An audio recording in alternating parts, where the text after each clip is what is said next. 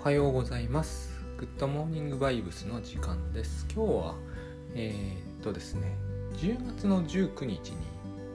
ライフハック横浜というのを夜に横浜でやってるんですよ。まあライフハック好きの同好会みたいな感じになっちゃってるんですけどその後横浜中華街であのみんなで中華料理を食べるという。なるべくこれを全体として安くやりたくて館内のルノワールの、えーと、と会議室でやることにしたんですけどね今回は。でここでですね私今回初めてだと思うんですけどね公に、えーと、やや大規模にというのかな。網羅的にしゃべるんです。つもりなんですね。グッドバイブスとタスクシュートをこう自分が大体こうまとまってきたなというので、えーと、どうしてこの2つを、えー、統合している統合っていうのはおかしいな。僕の中で納得のいくように、えー、しているかってことですね。でえっ、ー、とこの2つはですねと入り口のところからしてうんとまず逆方向に向かうんですね。ぐっと一番特徴的なのはその判断の、えー、仕方というものでタスクシュートではですね、えー、あいやいやグッドバイブスでは広く考えるっていうのがある感じがするんです。えー、なるべく判断をする時に、え、制限や条件をつけない。何の条件もない中でっていう何の制約もなければっていうようなことをよく倉園さんにおっしゃるんですけどそれをそのまま割と現実でやろうみたいなところがあって直近で言うとですねあの今回、えー、10月13日日曜日かなの、えー、ライターコンテンツ力養成講座みたいな割とこうプレミアムな感じのセミセミナーの講座があるんですよね。全6回6ヶ月でやるという規模も大きめのね。これを中止にしたんです。第1回台風が来るからね。この決定をした時に、えー、倉園さんは割といち早く今回は延期にするっていう形にしたんですけどやっぱりこういろんな選択肢を分け隔てなく見るというのはこういう感じになるんだなというのを感じたんですよね。今日昨日か。テレビでその台風近づいてくるというのでこの3連休どうするかっていうので割と大規模なところでもですね結構悩んでいるっていう感じなんですよ。お祭りとかですね。延期にあ中止にするのかどうなのかみたいな。まあその制約があると思うんですよね結局。それぞれの事情みたいな。入れれば入れるほど悩むしかなくなるんですよね。悩むということはつまり台風が実際どうなんだろうを近くになって眺めると。で甚だしい場合に至ってはですねあの台風が来なかったら中止にしたのがダメになるみたいな発想が出てきちゃうんですよね。私たちの中って。非常に不思議なこと完全に読み切れないと判断ができないっていう考え方なんですこれは。で本当はですね中止にしてその日がカラッと晴れても多分このコースだとカラッとは晴れないなと思うんだけどカラッと晴れて風もなかったとしてもですね私たちは別にそれで本当は困らないはずなんですよ。ところがですねえっ、ー、とそれ見たことかって話になるんですよね。非常にこれは不思議なんですけどね。あのその日は暴風雨が吹いてないとダメみたいな考え方がね普通にあるんですよね。非常にあれはおかしいんですよ。本当によくよく考えてみると。そういうふうにこうグッドバイブスでは幅広く考える。なるべくこう制約条件なしに考えるっていうのがあるんです。でタスクシュートはここがね完全に逆の方向から入る、えー、制約がいっぱいいっぱいであるところから選択肢の幅を要するに狭めるんです。現代っていうのはうん選択肢の幅を広げようとするとあれを考慮しなきゃこれを考慮しなきゃとなると決められなくなる。それがあの GTD を実践する上での難しさである方が GTD かなりやっていらっしゃる方があれは忙しい時でないと少なくとも最初のうちはねすごく忙しい時でないとなかなかこううまく操れないみたいなお話あったんですけどあれは非常に正しいなというか軽眼だなと思ったんですね。サムデイリストっていうのがあるじゃないですか。あれは非常にグッドバイブス的でもタスクシュート的でもないんですけれどもこう未来に送るということがあたかも可能なような仮説を立てておくからああいうリストもできちゃうわけですね。そうするとそのいつかやりたいことはいつやるんだみたいな今度新しく考えなければならないことが増えると。いろんなこの条件に合致するようにタスクを振り分けていくっていう考え方というのはつまるところどれをやればいいのかが非常に判断が難しくなる。そこでねの皆さん判断基準という言葉を考え出すんですよ。でそこで7つの習慣という考え方が出てきて、えー、重要じゃないけど緊急ではないけど大事なこと、まあ、例えば英語の勉強とかあるいはこう筋トレみたいな。緊急ではないけど重要なことをやる優先的にやるっていう基準を一つ設けておいてあるいはこう2分以内で終わることを先にやるんだというそういう基準で実行しようと。これは私はね機能しないと前々から思っているんですね。いろんな理由がありますがここではその話までには立ち入らないけれどタスクシュートは私がタスクシュートというのはですねこれは、えー、開発者の大橋悦夫さんが言うことと合致しないんですけれどもタスクシュートをとにかくやりなさいっていう話を時々するんです。しょっちゅうするかな。うん。こういうメリットが得られるとかこうこうこうなるとかツールを選べばいいってもんではないという話ではなくタスクシュートととにかくどっぷり浸りなさいみたいな話するんです。なんでかっていうとそうすることによって自分たちの判断というものがいかにこう制約まみれであるか非常に制約されているという状態の中で行っているかということをあのあれをやることによって自覚せざるを得なくなるからつまりほとんど選択の余地なんかないんだということが分かると、えー、選択についてあれこれ悩んでる場合ではないってことが分かって時間管理といいますか時間の使い方がうまくならざるを得ない。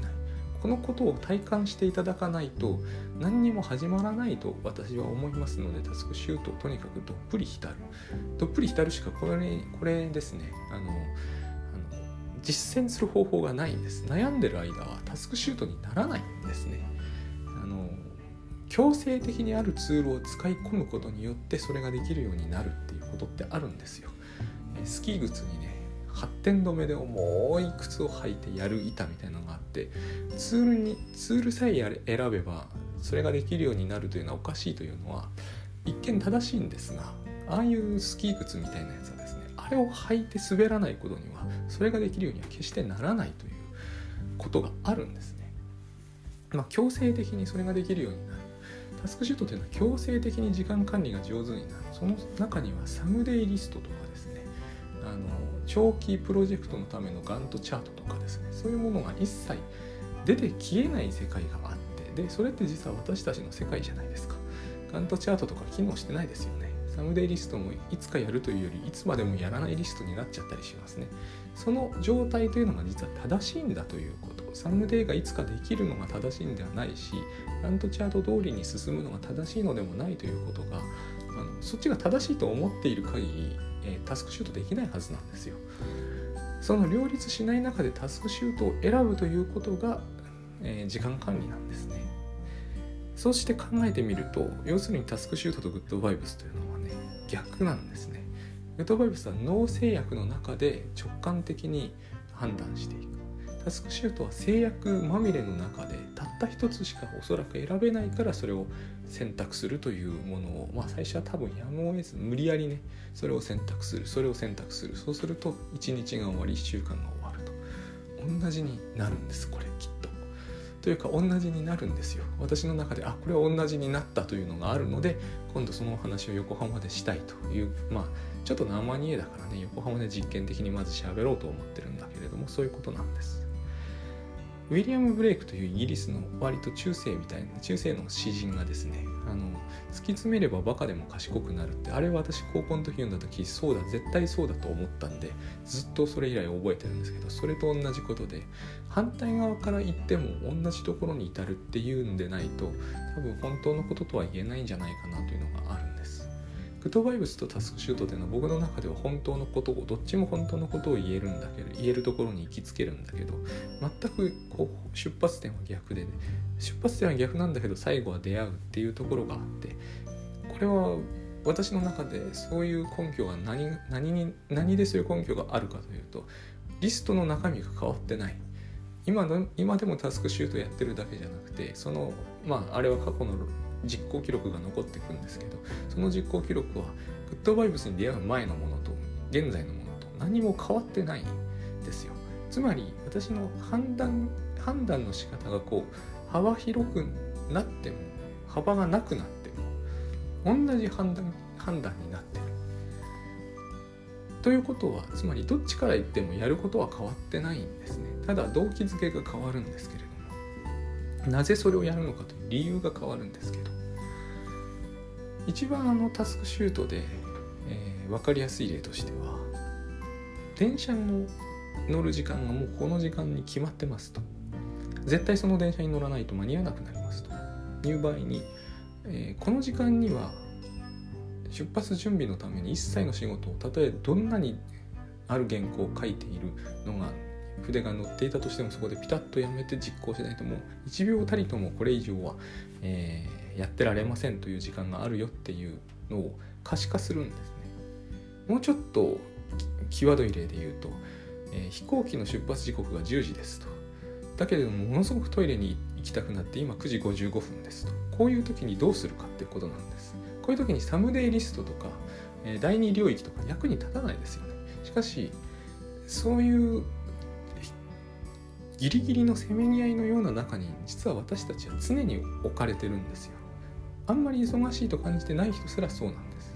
ましてねあの暴殺されているレベルの人は常にそうなんですよ実は。ゆっくりしている場合暇がないんですね。ゆっくりしている暇がないから、えー、タスクが進んでいくんです。第二領域を先にやるとかあのサムデーがいつかできるということはありえないこと重要かつ緊急中でも重要かつ緊急中でも重要かつ緊急のことしかできてないはずなんですね。トイレに行くっていうのはそういう時には重要かつ緊急ですよね。飛行機もそうです、えー、第一第第一の中の第一の中の第一しかできない。で第一の中の第一の中の第一をどんどん実行していくことが人生で何がいけないのかというと何もいけなくはないはずなんですよ。そんなに超重要そんなに超緊急のことを大量に抱えてるのに重要でも緊急でもないことというものを果たしてやってる暇があるのかと。それって言葉の矛盾ですね。それとそこを突き詰めていくとどうなるか。っていう話をまあ横浜でしたいんですね。そこを突き詰めていくと今ここになるじゃないですか。現在に生きるしかなくなりますよね。それはグッドバイブスなんですね。もちろんこんなに忙しくないという人もいると思うんですけど同じことになるはずなんですよ。で同じことになるというところで自分はこうこの2つを選んでこの2つのあの考え方まあ考え方は主に今グッドバイブスによってますけど単にこう行動の管理だけをタスクシュートに任せるという感じになってどんどんですねタスクシュートじゃないタスクシュート以外のツールというものを、えーと、排除していっているというのかなまあ排除してないんですけど使わなくなってるんですね。いらないんで必ずしも私は今あの過去の見返しもしなくなったんですね。後悔ってことをしないんで。で改善ということも改善っていうのは非常にこう限られた中におけるフィクションだなって思うようになったんで改善ということも考慮しないで。もタスクシュートは私にとっては依然としていいんですよね。一種のこう何て言うのかな。まずそこで判断し後でグッドバイブス的にその判断の答え合わせをするみたいなそういう感じでやってるわけです。で幅広く何の制約もなく判断するというのはあの私たち今の時代の私たちが大変恐れることでタスクシュート時代から言われたんです。そうするとこう判断の基準はどうなるのかと判断の基準ということがまるでですねこの話を聞いてるとえー、自分じゃない人間がどこかでしてくれたみたいですよね。つまりそれってあれですよね。現在の緊急性や重要性、まあ、両方合わさったところにあるんですけどによって判断し実行するばかりでは非常に恐ろしいあるいは心もとないと。なぜならばその判断が正しい理由が根拠が見いだせないじゃないかと。なぜならばというか基準がないということはつまり自分がその都度その都度自分というものは揺れ動くでしょ？と。でそのお腹空いてる自分と満腹の自分では美味しそうに見えるものが変わりますよね。そういう意味で自分がどんどん動くからその自分その時その時の自分に任せていたら判断基準に統一感がなくなるでしょう。と。そうその通りですね。でその代わりに過去のある一点において自分が懸命に考えた結果選び取った何かそれは結局神様になっちゃうと私は思うんですけどによる判断ならば、えー、間違わずに済む。そんなはずはないですよね。それだったらこう宗教って多分世界に1個しかなくなると私は思うんですよね。つまり絶対的な基準というものを1個置いておけば過去の根拠に戻れるって話だとこれは思うんだけれども。それはえっ、と過去のその自分がどんな時よりも賢明だというような前提に一つ、えー、立ってしまっている気がするのともう一つは一貫してれば間違わないという。でも人は一貫して間違うってこともあるしそこには一番気になるのは正解はあるっていう感じがどこかにありますがそれが一番どうかと思うんですね。さっき私がタスクシュートの例で出した例、えー、電車に間に合わなくなる原稿をここでピタリとやめる。それは別に正解じゃないんですよ。だって間に合わない方がいいことっていくらもあるんですよ。大急ぎで乗った電車が脱線するということがありえないってことはありえないですね。結局私たちが判断して選択する時は間違う可能性が絶対に入ってくる。そういう意味ではね。失敗する可能性でもいいのかな。入ってこないわけがないんですね。だからどういう基準をそこに用意してみたところでましてその緊急ではないけど重要なことをするなどという基準を用意したぐらいでは絶対に正しいところに自分が行きつけるという保証が発生するはずがない。今回の台風もそうなんです。結局こう無理押ししてやった方がいいのかもしれないということは言える。でカラッと晴れていてあの風も止まっていたらやった方が良かったねということになる、まあ、これは脳内で勝手に作り出しているだけの話なんですけれども。そういうふうにこう判断に絶対の正しさを求めるために過去の自分が何かをこう基準を設定すればいいっていうことにはならない。これはあの今ここで判断すれば間違わないってことではないんです。けれども結局私たちはそうだとしても今ここで判断してしまっているっていうことに違いはないです。グッドバイブスの場合は今ここで判断することによって最終的には正しいところに正しいというのかな。最終的には幸せなところに行きつけるっていうのがいいと思うんですけどタスクシュートはそういう言い方ではない。これしか選択できないはずなんだっていうところを見せるんです。これもやっぱり体験していただかないとわからないことなんですけど。体験はしょっちゅうしてるはずなんですがそれが実は全時間にわたっているっていう体験をするためにあれは全時間の、えーとまあ、開始時刻を入れるっていうことになるんですね。というところで今日はちょっと長くなってしまいましたけどもあのこういう話を今後いろんなところでしていきたいなと思ってます。話というかこれを、えー、具体例を交えた話をですねしていきたいと思ってます。今日はありがとうございました。